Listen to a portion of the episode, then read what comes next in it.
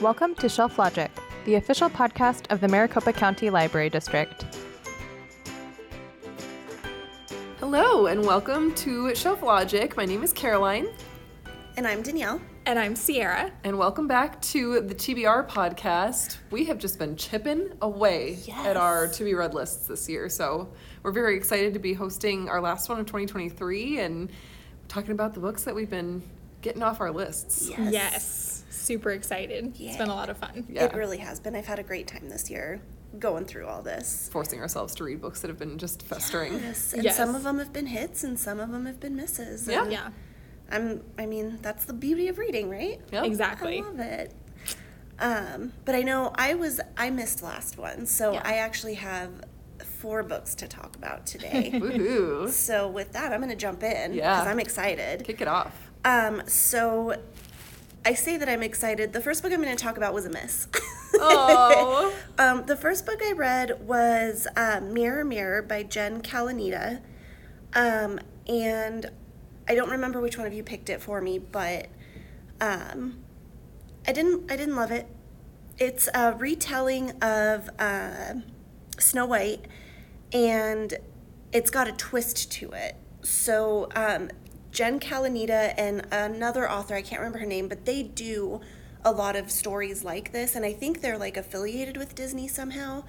Um, and so it's very true to the Disney version of um, the fairy tales, um, except they all have a little twist. Like something's a little bit different.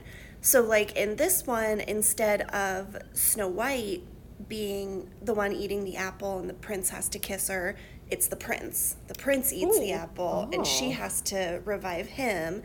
Um, and you actually get a lot of the evil stepmother's story in this one and like how she finds the magic mirror and her soul and the magic mirror's soul are like really tied to each other.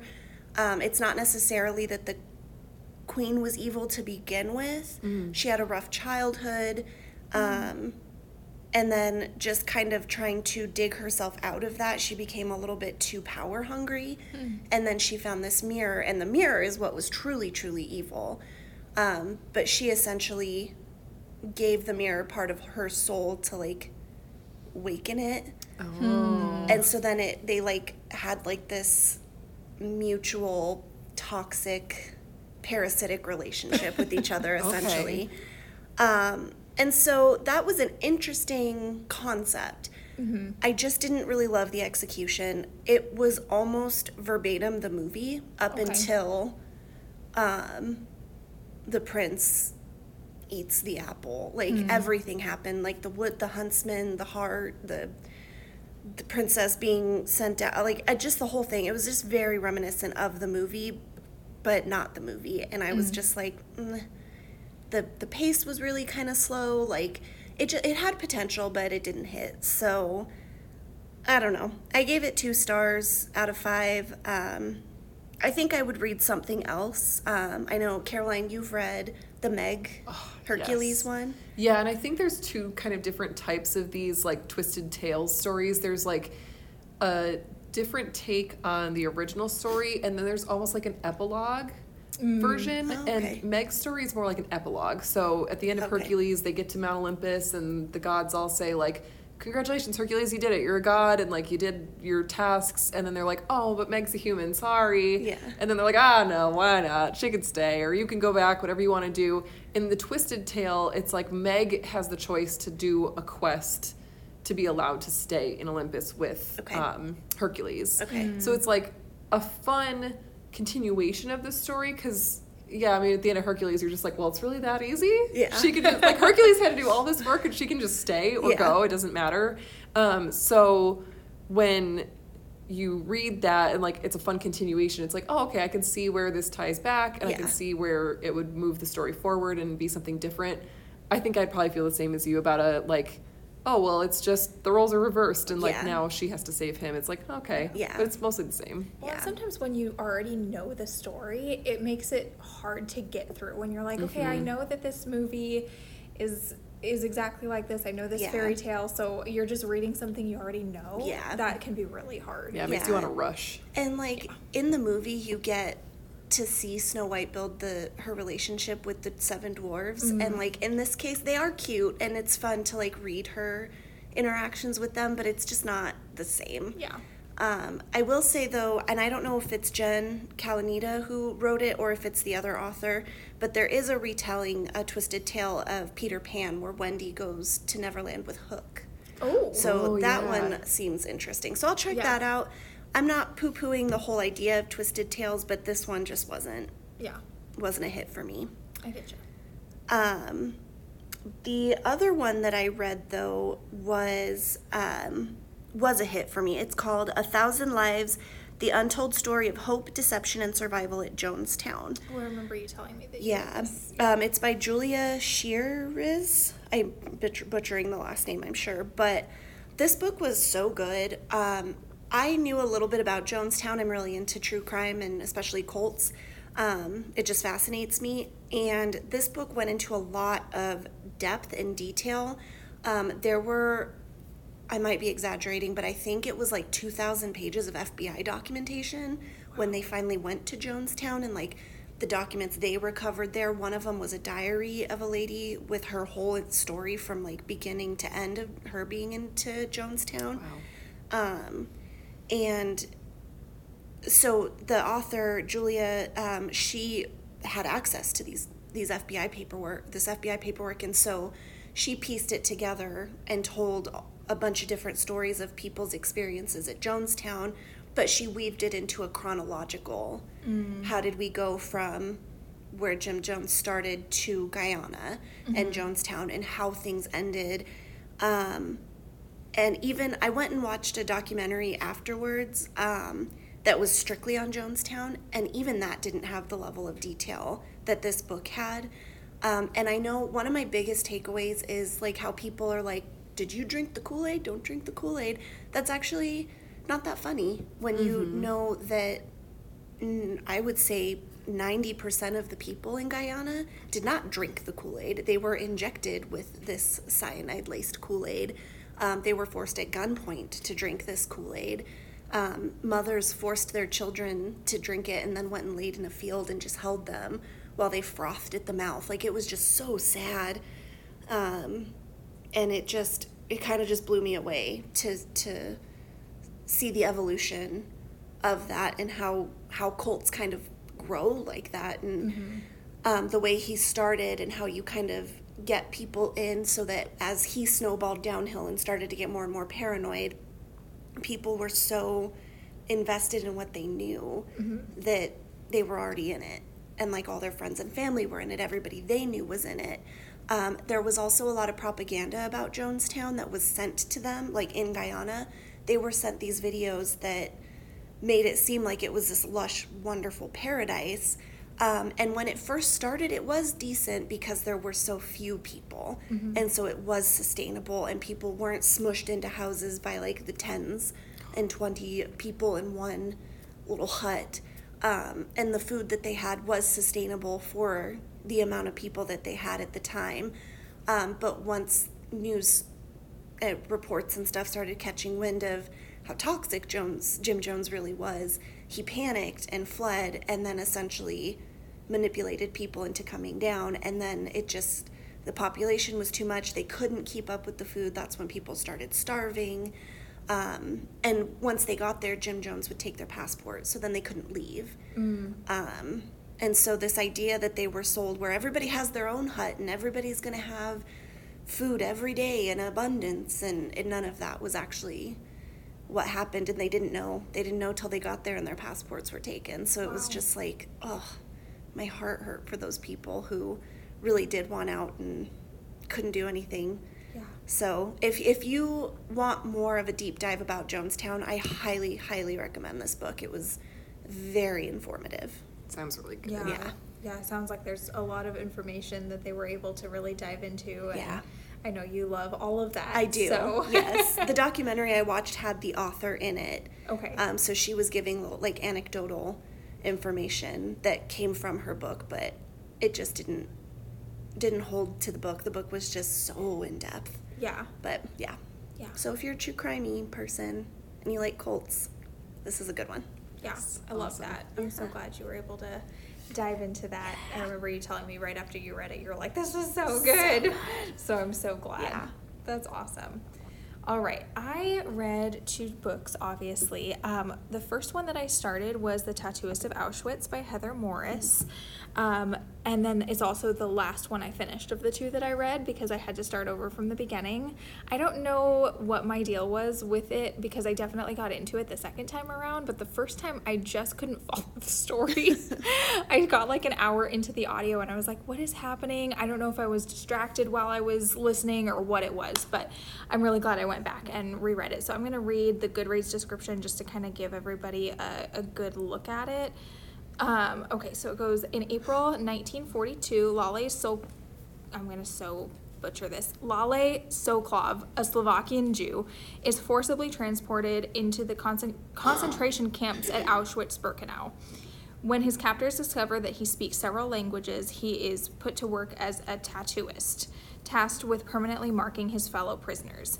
Imprisoned for more than two and a half years, Lale witnesses hor- horrific atrocities wow, horrific atrocities and barbarism, but also incredible acts of bravery and compassion. Risking his own life, he uses his privileged position to exchange jewels and money from murdered Jews for food to keep his fellow prisoners alive.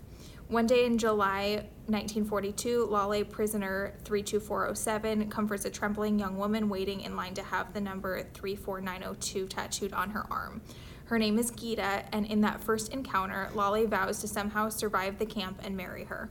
A vivid, harrowing, and ultimately hopeful recreation of Lale Sokolov's experiences as the man who tattooed the arms of thousands of prisoners with what would become one of the most potent symbols of the Holocaust. The Tattooist of Auschwitz is also a testament to the endurance of love and humanity under the darkest possible conditions.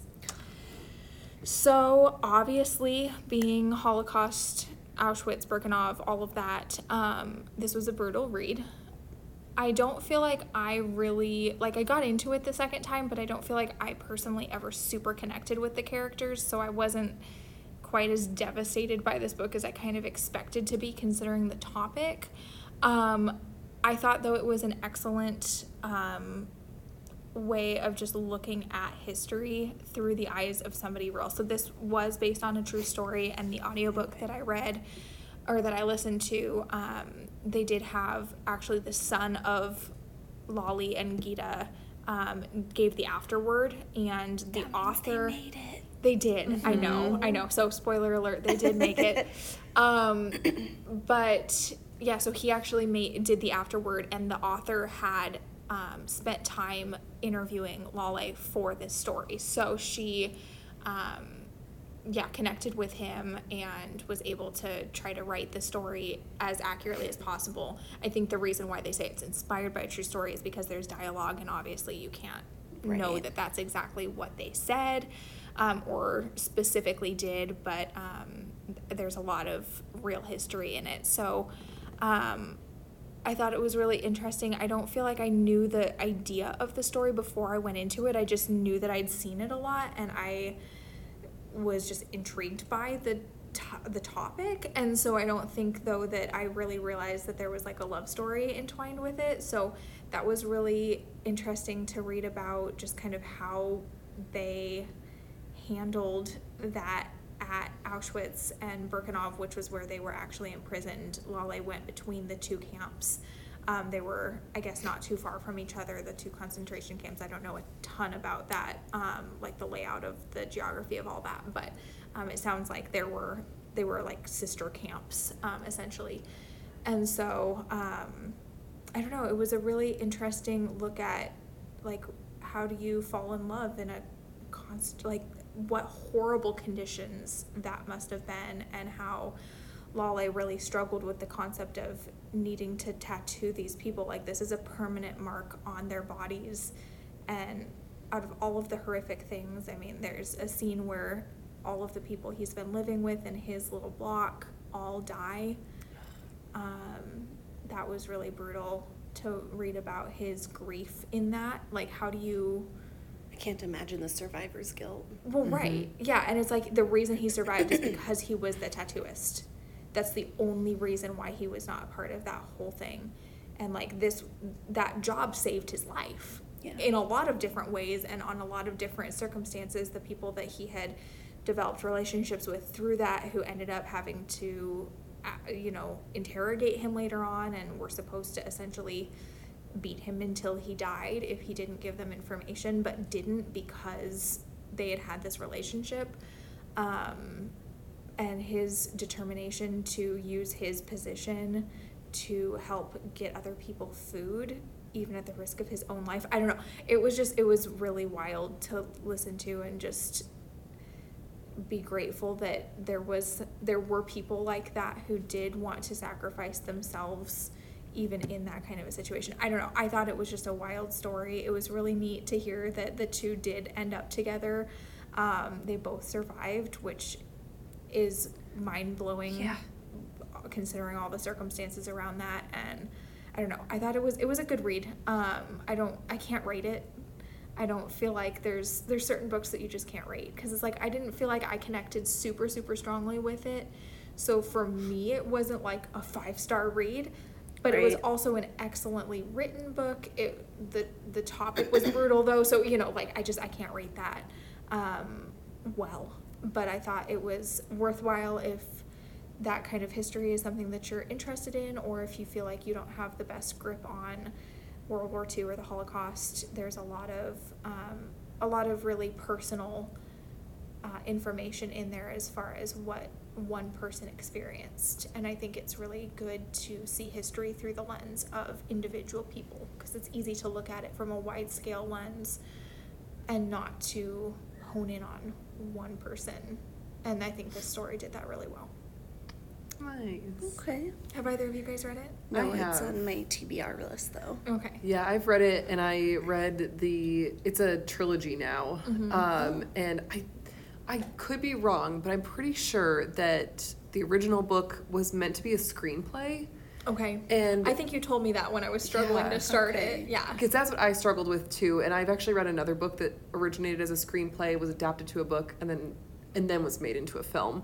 And there's something about that format that just sometimes doesn't read quite right mm-hmm. because obviously screenplays and movies are so dialogue heavy that like when you're trying to translate that to a book, sometimes you lose some of that in between like they moved from here to there, they did this. the day-to-day stuff gets a little lost, but I think once you get past some of that with the first book, it gets a little easier to like read it just on format. Mm-hmm. Um, but the second and third book, I don't think were written that way. I think when the first book had so much success, they wrote they wrote the second and 3rd as like their own. Their own books. Yeah, not a Okay. Yeah. screenplay adapted to a book. So Yeah. they were really good, and they focus on some of the side characters. I was gonna say I know the second one definitely focused on a side character who was one of Gita's friends. It's called Cilka's Journey. I didn't know it was a trilogy. I knew that there was a second one though. Maybe I'm so- thinking of a different Holocaust book that I've read, but I think the third one's called Three Sisters. Okay. Um, but yeah, the second book focuses on one of her friends who Mm-hmm. um, ends up at um, Ravensbrück after Mm-hmm. Auschwitz is liberated um, because she, spoiler, but she was uh, like kind of a handmaiden to one of She the was. SS guards, and so she Mhm. ends up. When they liberate the camp, they assume she's a co-conspirator. Mhm. So they Oh. send her to Ravensbrück because they're like, well, you're clearly working with the Nazis. And she's like, no, that's not what it was. Yeah. But she's too like ashamed of herself to explain to them like, this is why.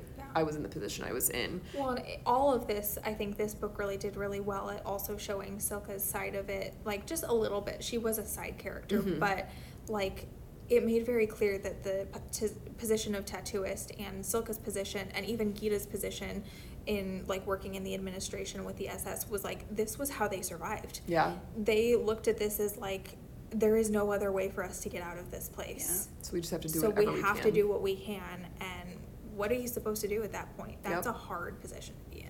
And that's the second book is really good because it really dives into that a lot. Yeah. Like people had to do what they had to do. Mhm. And when the Allied forces came in and liberated the concentration camps, it was so like it was so overwhelming all the things that they saw and experienced and so they were just like ah if you had anything to do with this we've got to lock you up Yeah. and you'll get your due process we don't know when but like we just need to assume for now that Yeah. like you're working with them. And that makes sense to some extent too. So Yeah. it's just like it's so hard. It Yeah. is, yeah, and that's Cilka's journey really goes into a lot of that. And then um, Three Sisters focuses on Magda, Okay. who it's been so long since I've read these, I honestly can't remember. I was gonna say her name is familiar, but I don't remember who she is. She's very much a side character in the first book, um, and it focuses on, on her and her two sisters. Um, and their father passes like at the beginning of the war, but he like tells them to stay together no matter what.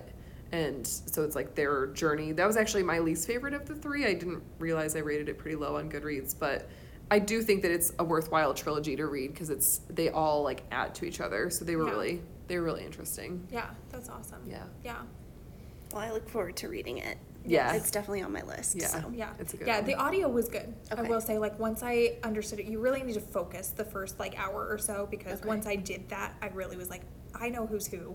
I know what's happening. There are a couple L names, and I think that that doesn't help. Yeah.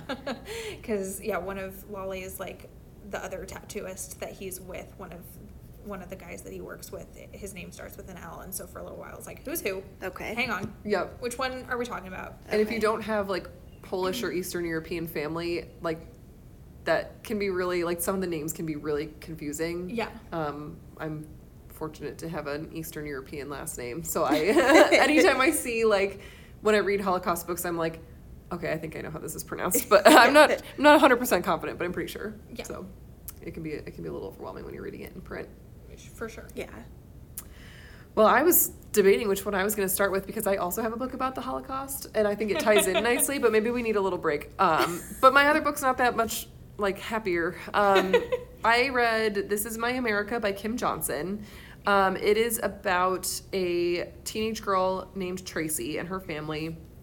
Tracy's father um, is incarcerated, and she believes he's been wrongfully incarcerated. So she's been writing to, um, I think it was called Project, oh, Innocence X. Project X is it not the same thing? Innocence X. Um, she's been writing to a, a group called Innocence X, who um, are lawyers that would come together and help wrongfully convicted, um, incarcerated people like get a new trial and get potentially like out of jail. So she's been writing to them on behalf of her dad, but her brother is like a star athlete and a great student, and so he's kind of the focus of like the news with him graduating and the school loves him.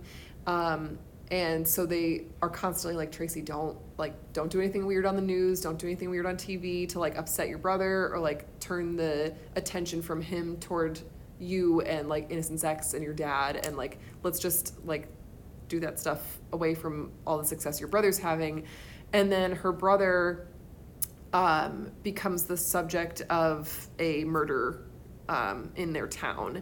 And so not only is she writing to Innocence X to try to get her dad retried, but she's also now like desperately writing to them trying to get them to come out and help get her dad a new trial and then also like help her brother because he's being wrong, wrongfully convicted of a of a murder.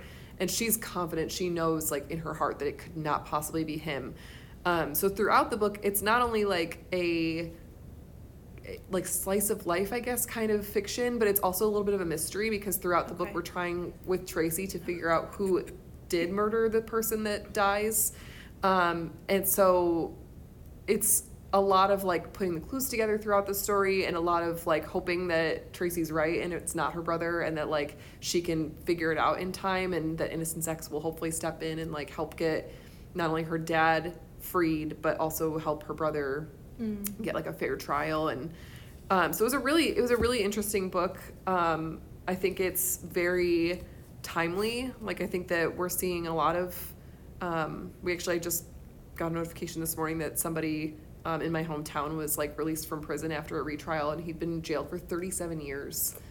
Just a really long time. Um, and tracy's dad in the book she's he's on death row um, and he's got less than a year before his um, conviction is up and his death row date has come and he's um, he would be like he'd be getting the death penalty. So she's like in this race against time and also like this race against like trying to figure out what she can do to like make innocence x notice her and like come and help Yeah. so it was a really interesting book um, it i almost don't want to say like how it ends because it's really gripping. And throughout the book, you're just kind of like, oh, come on, come on, come on. Like, I Yeah. really want this for her. I really want this for her family. So I thought it was really good. There's a little bit of a romance in it, and I wrote in my Goodreads review that, like, I, eh, that was the only reason I took one star away from it because I just didn't think that with everything going on in her life and with her family and the importance of like everything she's got going on that this this like love triangle did not need to happen. Yeah. Um, she's got a friend who they like grew up together and they're kind of like childhood crushes. Um, but then his dad is with her dad when he's arrested and his dad is murdered. So they kind of fall out a little bit when she like her dad goes to jail and he loses his dad but they're still friendly. And then she's also got a crush on like her mom's boss's son who she also goes to school with. So Okay. and uh, it just like i thought that some of the love triangle stuff distracted from like the core message of the book and like how important it was for her to like get innocence x involved and like help her family. Um, so there were there were big chapters that like were c- completely focused on like will she choose dean or will she choose quincy? And i'm like i don't care. Yeah. i don't care. I want her to like i want her family to do well and i want her to be the one to like save her family and like help make a mm-hmm. difference for her family. So every time we're like oh maybe she'll choose dean. I'm like i don't care at all. Choose both. choose both choose neither. Like It's i would just rather read more about like the struggle that she's going through to try and like get this like innocence x project to recognize her and notice her. So Yeah. Yeah. every time the boyfriends came up i was like oh no.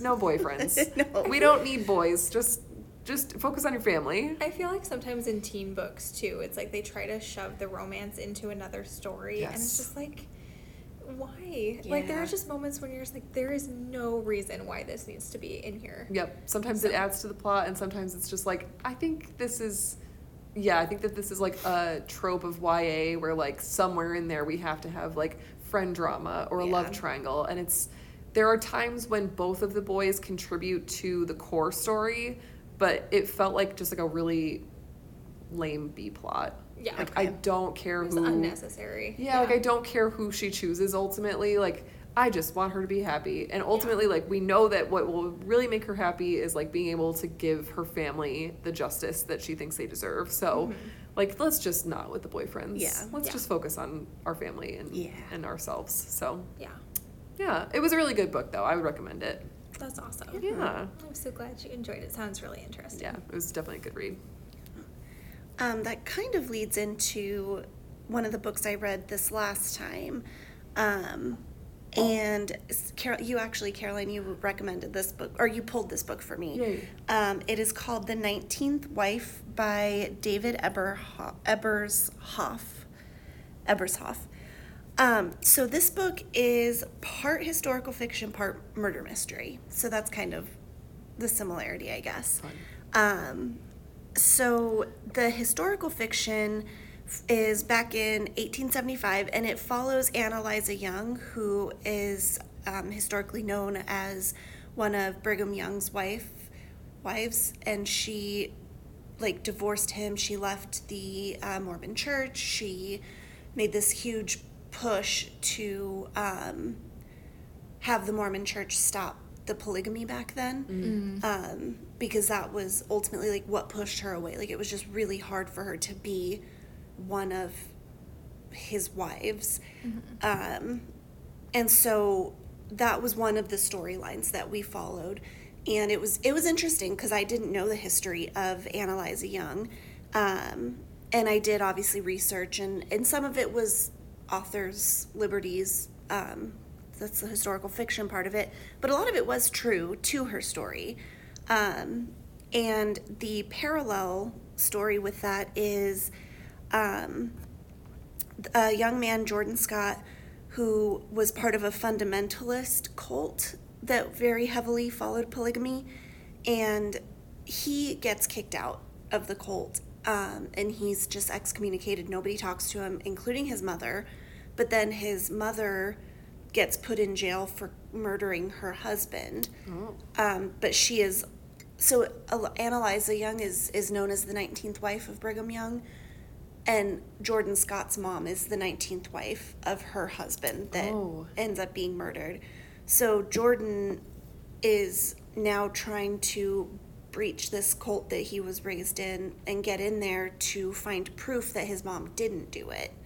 Um, and the stories kind of intertwine. They really only relate in the polygamy aspect, like the fights against polygamy. Um, it's not like Ann Eliza Young was one of his descendants and that's how they're related. Like, they weren't, the characters weren't related, just the, the storyline was related.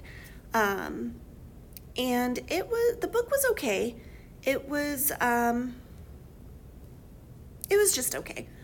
Um, I thought it was going to be more intriguing. Um, Jordan was a fun character to follow. Um, he has this really lovable dog. Um, he has some fun um, characters with him. Um, I don't feel like this was a waste of my time to read it, but it, I don't know that I'd also ever recommend it necessarily. Like, if you're bored and you're just in a, a book hole, sure, it's it's decent. um, but if you have other books that you're really looking forward to, like you can table this one. It's fine. Um, so yeah, I I just that's kind of all I really have to say about that one. It was interesting. What was really interesting to me, which is really nothing to do with the book itself, but I thought it was interesting how last the last time for the um, podcast that I missed, I got a cult book and uh, um, Disney retelling. And then Oh, this yeah. this poll, I got a cult book and a Disney retelling. Oh my gosh, how So yeah, that was that's my favorite part. um, but yeah, so the book that I read that I'm gonna my books, my TBR books, I'm gonna end with on a bang.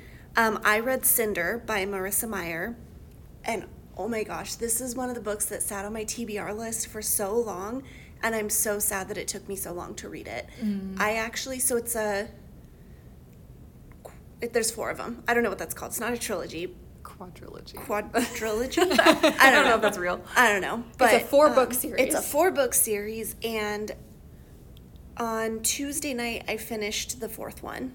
I just I barreled through these books. They were so good. I'm kind of devastated that it's over. Um, they were just so good.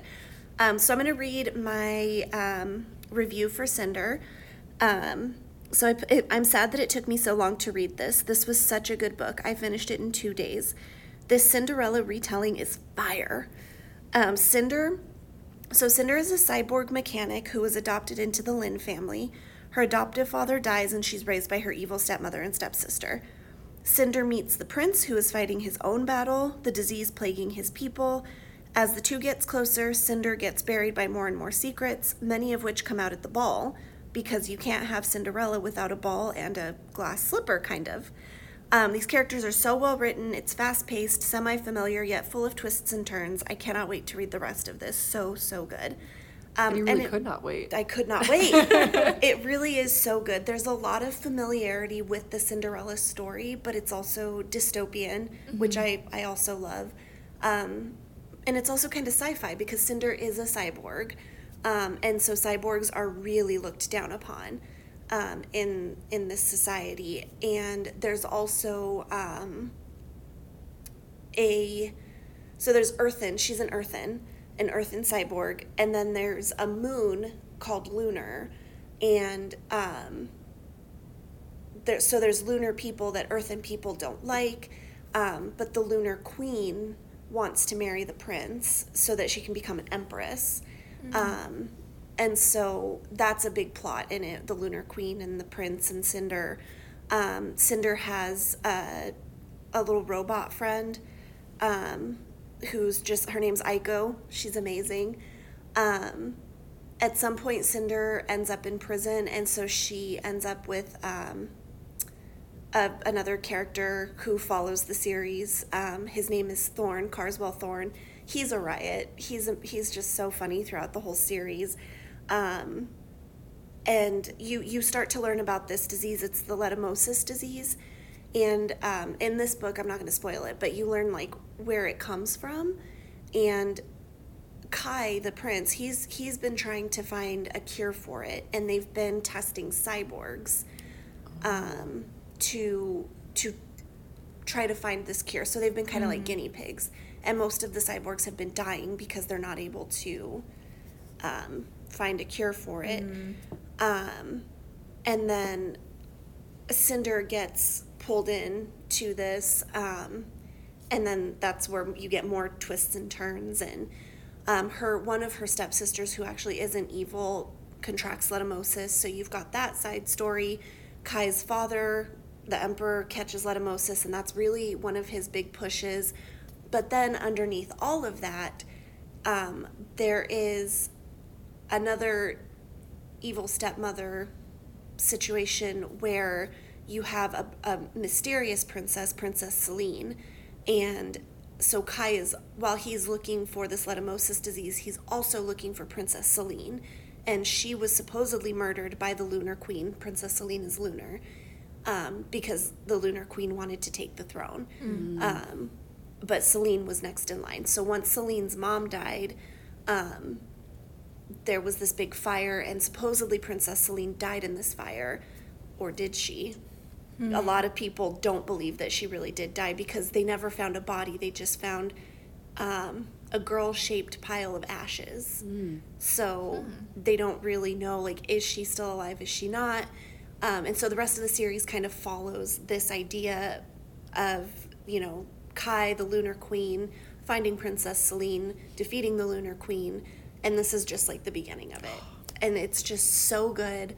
I 158% recommend this book. I cannot. I'm going to start going into spoilers if I keep talking about it, but it is just phenomenal.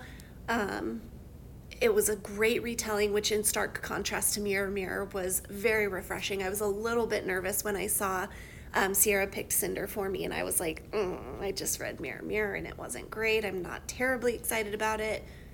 Boy, was I wrong. so yeah. I loved it, loved it, loved it. 12 out of 10 recommend. Love I it. think everybody should read it. I feel like this is the most successful TBR poll because not only did it get Cinder off your list, it got the whole series off your list. The whole series that. wasn't even on my list. I didn't even know I wanted to- to read the whole series. Oh. Yeah. Um, and I was talking to another friend um, about it. We had breakfast the other day, and she was like, Girl, I told you to read that. Like, I'm the reason it ever made it to your TBR list. You wouldn't have even put it on that list if I hadn't have told you how good it was. Okay. And I vaguely remember this conversation, and she's an old coworker, and I haven't worked there for two years. So it's been on my list for at least two years. Yeah. Probably longer. I love Blew that. my mind. I Oh, love it. I love that. I, I listened to it. Oh, that's the other thing. If you do decide to read it, I don't know how it reads with your peepers, but I really recommend the audio. The narrator is just phenomenal. Um, she has different accents for all the different characters. She just very clearly you know which character is talking, even though she's just one person.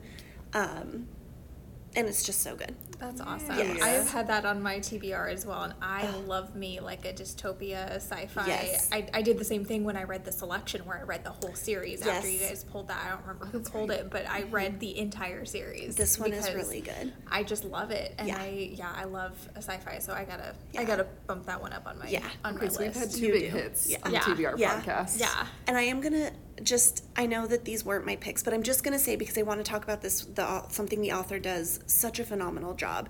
So the second book is called Scarlet, and it follows Little Red Riding Hood and the Big Bad Wolf. Cute. And it has so oh she's so good. So the third one is Cress, and it's Rapunzel.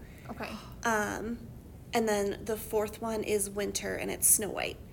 And so in each one, the core of the fairy tales are followed. Like Oh, somehow the narr- the author is able to tie in what those fairy tales are at their core into the overall story. Yeah. So like not a spoiler because it happened in winter the princess eats a poison apple and she Yeah. needs a true love to bring her back to life. Um, in the Grimm fairy tale of Rapunzel, um, when the prince is going to save Rapunzel, he falls and he's blinded, and her tears are what bring his sight back. Similar in Cress. Okay. Um, Lu- uh, the big bad wolf, the grandma gets eaten kind of by the wolf kind of so it's just like at the core Yeah. you're still getting your familiar fairy tales and your familiar stories but it's in this bigger story Yeah. in this dystopian world and it just cool. the way the author did that oh beautiful beautiful beautiful she wrapped it up so perfectly i can't say enough definitely bump that up on your list Love it. if you I don't love it have it so on your much. list I add think it it to your is. list everybody should read this We all know that I have every book on well my list. Well, that's fair Caroline has every single book that's ever been published on her list. That is Correct. fair. Essentially, Yes. We all know. Everybody listening knows. It's fine. It's fine. I'm so glad that was such a hit. Makes me so happy. so good Aw. Okay, so I my second one was one, and I wish I had notes on this. So we're just gonna do the best we can because I read this one like a month ago. Um, it's called "Do Hard Things: A Teenage Rebellion Against Low Expectations." It's written by Alex and Brett Harris. They are twin brothers. Um, I'm gonna read like a bit of the Goodreads description, partially to refresh my memory because I there were so many good things about this book, and I didn't take notes throughout. And it's like it's a nonfiction book, so there's quotes that are just really applicable, and I feel like I need to go back and like look at it with my eyeballs because I did listen to the audio. So let me read the description just to give you guys kind of a, a idea of what it is. Um, a generation stands on the brink of a revolution, which is rebel and revolution kind of combined. Do Hard Things is the Harris twins' revolutionary message in its purest and most compelling form, giving readers a tangible glimpse of what is possible for teens who actively resist cultural lies that limit their potential. Combating the idea of adolescence as a vacation from responsibility, the authors weave together biblical insights, history, and modern examples to redefine the teen years as the launching pad of life.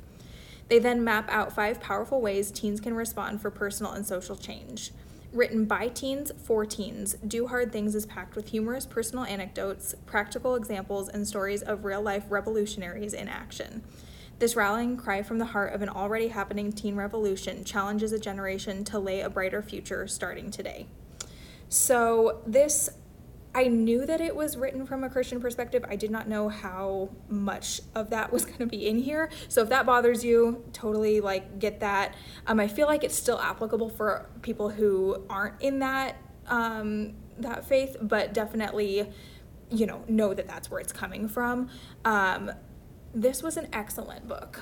I read it because I am in a leadership position with teenagers um, in my life, and I was just curious what they had to say about it. I knew people who've read it um, and had heard excellent things about it, so I had put it on my list just to see what I thought about it. Um, they made some really good points, and I don't remember when this was published. Let me look. 2008, so it's 15 years old at this point.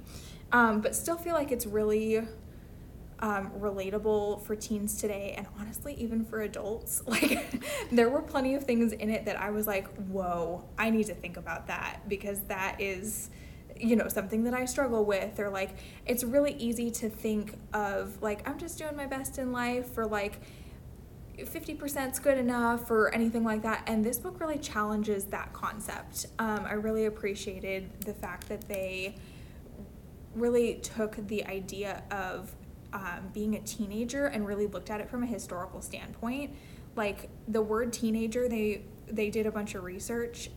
Only uh, so it was around for seventy years before they wrote it. So eighty five years is the history of the Oh. term teenager. I had no idea. Um, either. historically, you were either a child or an adult.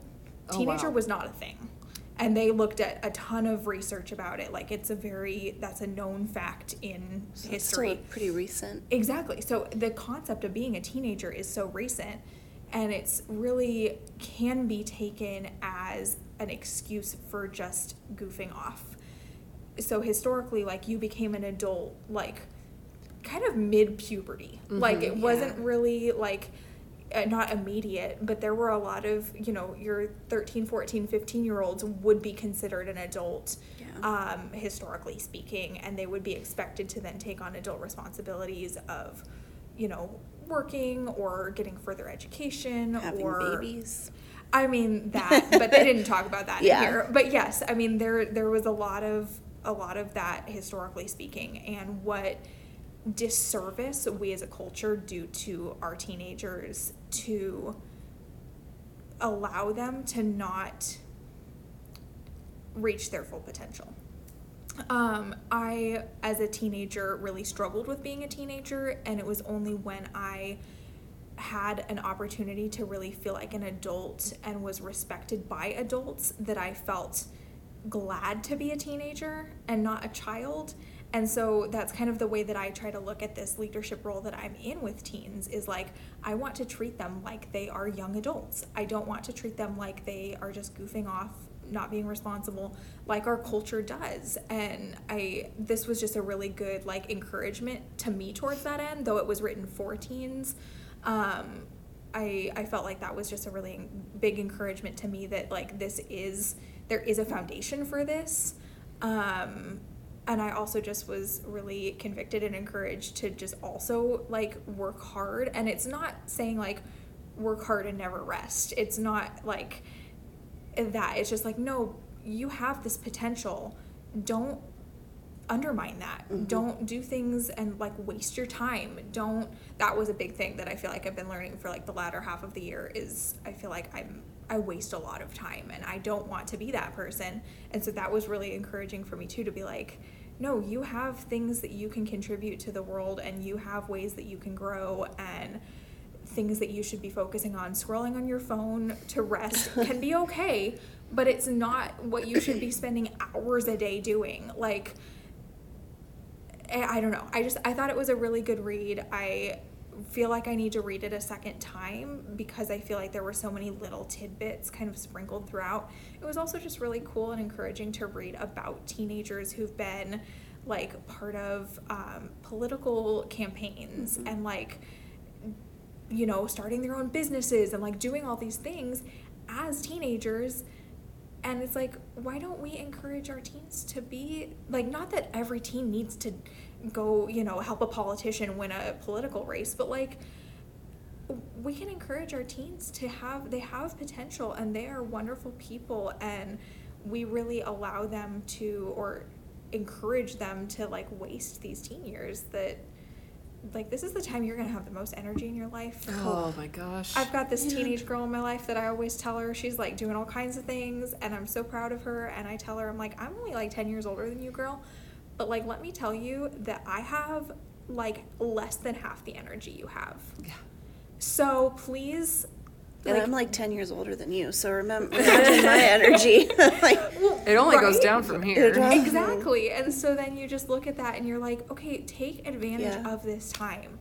Like, learn what you can learn. Get yourself a really solid community. Spend time with that community. Like, love on the people around you because you have the energy to do it. Serve other people. Like, I don't know. I thought it was just an excellent and very inspiring thing for teens and also for me. So it was really good. I love mm, that. yeah, I love Yeah. that too. I am very adamantly resentful of the idea that like, oh well, when you're under 18, you're a kid, and so we're gonna talk to you like a kid, and we're gonna treat you like a kid, mm-hmm. and we, I mean, we all work with kids in similar and different capacities, and I just, I think we all see that like that is so not true, and I'm mm-hmm. glad that there's books and other media being like written and published about that because kids have so much potential, mm-hmm. and if we just like remind them of that and like treat them like they are like contributing members of society and not Yeah. just like well you're a little kid so you can't do anything or you're a teenager so you can't do anything it's like Yeah.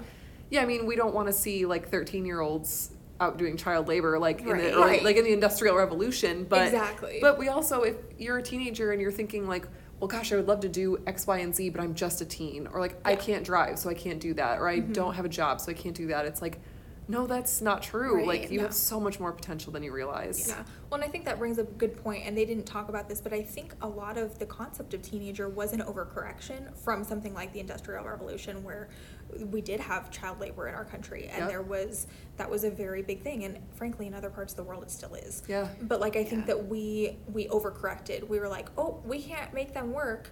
So we're gonna make them do nothing. Yep. Yeah. And it's like, no, no, no, that was way overcorrection. yeah So I You have so much potential, even if that doesn't mean like, yeah, go out and get get your four hundred one k going. Come on Right. now, Exactly. you're alive. You should have a four hundred one k. Yeah. Like, yeah, I, oh, I love that. yeah i don't know i thought it was just a really sweet read and i as a as a leader i feel like it is something that i should probably read on a semi-regular basis just to look at how i can encourage the teams in my life to to just really reach for reach for the stars. Yeah. I love that. Yeah. Oh. That sounds like a good read. Yeah. it was. Highly recommend. Uh, I'm gonna lead us off on, or leave us off, I guess, and end the podcast on a sad. Um, well, it's, Say, isn't it so ex- no. it's you know it was a really good book though. So the second book that I read that um, Cierra pulled for me, I actually pulled the Ausch- um, Tattooist of Auschwitz for you, and you pulled the boy who followed his father into Auschwitz for me by Jerry, Jeremy just like, what in the world? how did we manage this? Like we use. Oh. I know that the podcast you guys don't get to see like how we do that, but we explain it a little bit. We completely randomized this. Mm-hmm. So when we both pulled books that both not only had Auschwitz in the title, but like were incredibly like entirely centered around that, it was just like, how did we manage that? Yeah, and y'all, Caroline has like 1,700 books on her TBR list. How did I pull one of the like handful about Yeah. Auschwitz? I don't know. Which, by the way, uh, like quarterly check-in on the TBR podcast. Last poll I was at 1795. This poll I'm at 1789. Look at you. Look you. at you making moves. chipping away. Um, so yeah, I read The Boy Who Followed His Father into Auschwitz by Jeremy Dronfield. Um, originally published as The Stone Crusher, so you may have read this book and Oh. just not realize it's the same book under a different title. Um, but it's about the Kleinman family. Um, Gustav and Fritz Kleinman are the main focuses of the book. Gustav is the father, um, Fritz is the son. And they live in Vienna, and the book opens with um, kind of the political movement in Vienna that was taking place when um, they either had the option to like unify with Germany or really the other alternative they say is to say like no thanks but it's nazi germany so they're going to come in and enforce it regardless so um, which i think was called the Anschluss um, but you know it's a european language that i don't speak so i i think That that's how it was pronounced Legit. um, so obviously, Austria and Vienna fall to Nazi Germany. Um, Jewish people living in Austria are being persecuted by the Nazis, um, and Fritz and Gustav end up um, being arrested and taken to Buchenwald together. Um, a concentration camp, and they a lot of the book. And let me tell you, this is a heavy book. Um, It's we a talk. thick book. It's a thick book. It's actually not as thick as it seems because the last like hundred pages or so are Oh. bibliography sources. Okay. So it's about 350 pages. Okay. Um, but we always say on the TBR podcast, like, oh, we recommend the audiobook. We recommend the audiobook. We're all audio readers. We do Yeah. print too, but I think this was on my TBR list for so long because it does not have an audio. Oh, It only okay. has a young readers edition audio, so it just I, it took me a while to get to it, and the first even just like the first few chapters are heavy. Okay. So it took me a while to get through this, um, but it was so worth it. Um, so Fritz and Gustav end up going to Buchenwald together. Um, a lot of the book is about their time at Buchenwald. Um, there's like a quarry at Buchenwald, so the bulk of the work that um, prisoners do at the concentration camp is like mining stone to build new buildings and to um, like aid Nazi Germany in like the fight against the Allied forces in World War II. Um, and I mean, every single chapter of this book had something devastating and had something like horrific. So if you're not into like kind of graphic, the graphic nature of like reading in general, like reading heavy things in general, this is a tough one. Um, I've read a lot of books about the Holocaust. I have a history degree, so this is very like familiar to me. But this was even one that I had to step away from sometimes because I was just like, "Whoa, wow." Yeah. Um, so they spend a lot of time at Buchenwald, and then the title of the book kind of comes to fruition because um, Auschwitz has opened. There's a lot of rumor among prisoners about like what is happening at Auschwitz, and they all kind of know that if you get transferred from Buchenwald to Auschwitz, it's because you're going to die. And so Gustav gets put on the list for transport to Auschwitz. And at this point, they've made a lot of connections with SS guards, um, other prisoners, and Fritz goes straight to somebody that he knows and trusts and says, like, get me on that list. And the guy is like, no, I won't because you know that that's a death sentence. Yeah. Like, you know what you're asking for. And Fritz is like, I don't care because if I stay here without my dad, I die. And if I go with my dad, at least I die with my dad. Absolutely devastating. Um, so they go together to Auschwitz. He ends up making it on the list, and they go to Auschwitz together, and they don't immediately go to like the gas chambers or to their death because they're both fit enough and have enough work experience from Buchenwald that they they're valuable. Um, and there's three parts of Auschwitz. There's Auschwitz, Auschwitz-Birkenau, and then which is the focus of the tattooist of Auschwitz, and then Auschwitz-Monowitz. And they were responsible for helping build Auschwitz-Monowitz. So they're val- they're valuable. Um, and so like the bulk of the second half of the book is their time in Auschwitz and uh, oh, just like heavy, really sad.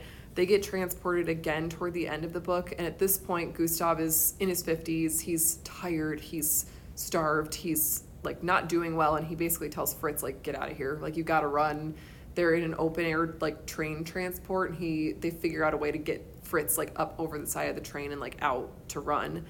Um, and through a series of events, Fritz gets arrested again, ends up back in Monowitz without even knowing that they're in the same camp at the same time. And then Gustav gets transferred transferred again, and so they're separated toward the end of the book. And spoiler alert, I, I think you can probably assume from the fact that the book exists at all, but they do get reunited um, at the end of the war, and it was just such a good book. It was so touching. I learned a lot about the Holocaust that I didn't know, and a lot about World War II. I did not know that um, England interred people. So when uh, a lot of Jewish people were fleeing mainland um, Europe, Germany, Austria, Poland, they were fleeing to the UK. And when the war broke out, England was like, oh, we don't know if these people who are fleeing Germany are Jewish people or people who are in disguise as Jewish people, and they're just Nazis that are trying to infiltrate. And so they rounded everybody up and interned them. And Oh. I didn't know that. And so I just, I learned a lot in this book. Um, like I said, it is heavy, it's graphic. There's a lot of parts where I had to like close the book and just be like, wow, Yeah. ow, ow, ow. Um, but it's so good, and it's it speaks to the nature of family and hope and survival and same thing in this one like the tattooist of auschwitz they do a lot of things to like help each other and pull strings where they can even though they know it could risk their own lives. Um, fritz at one point lies about being a brick mason and he's like yeah I know, i'm a mason. I know how to lay bricks. And the ss are just like sure all right we need more brick masons so i guess you're a brick mason now and he has no idea how to do it and just learns quick because Yeah. he knows his life depends on it so just a an amazing read um, i definitely recommend it it's probably one of the best books i've read about the holocaust um, but heavy so Yeah. definitely something to keep in mind if you're interested in it but you know that like that might be something that you would not enjoy it's Okay. there's a lot Wow. so yeah Yeah, sounds heavy. it is It- yeah But it does But- sound good. It was really good. Yeah, I would definitely recommend it if you can either like kind of skim past some of the really graphic stuff or if you're if you think you can kind of stomach that, it Yeah. was worth reading. Well, again, I feel like it's important for us to know the history. Yeah. Yeah. They always say if you don't know history, you're doomed to repeat it. Yep. And it's it's good to it's important to know history And and, it- to see it from a personal perspective. Absolutely. And it weighs on you for a reason because it's it's impactful. So, yeah, definitely Yeah. a worthwhile read. And it is a true story. It is a true story. They actually, so um, one of the contributors, like main contributors to the story, is um, Gustav's other son, Kurt, who um, was very young when the war broke out. So they were able to send him to the U.S. very quickly. Oh, okay. Um, because he was so young, it was easy to get him a visa and just send him to the U.S. to live with family here. So it's um, mostly told from diaries that Gustav kept, Fritz's firsthand account because he lived until about 2007 or 11, I think. Oh, wow. Um, and then Kurt, who was very young, so he was. I think he's he might still be alive. So Okay. Mm. yeah, Wow. so a lot of firsthand account. It was really good. Okay. Yeah.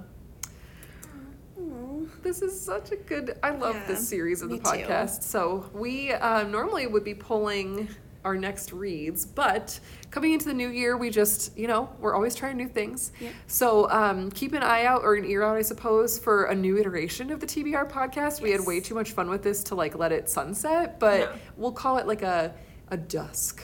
Yes. It's not go. sunsetted, but Right. it will be coming back in a new form in the new year. So we're not pulling new books today, but keep your Stay keep your ears open. Stay tuned. Absolutely. This has been so fun. Yes. Yes. Yes. Such a good time. All right. Well, This has been Caroline, And Dannelle. and Cierra. and we'll see you next time. Bye. Bye. Bye. Thank you for listening to Shelf Logic. Make sure to hit subscribe and share this podcast with your friends. Follow us on social media where we are at MCLDAZ.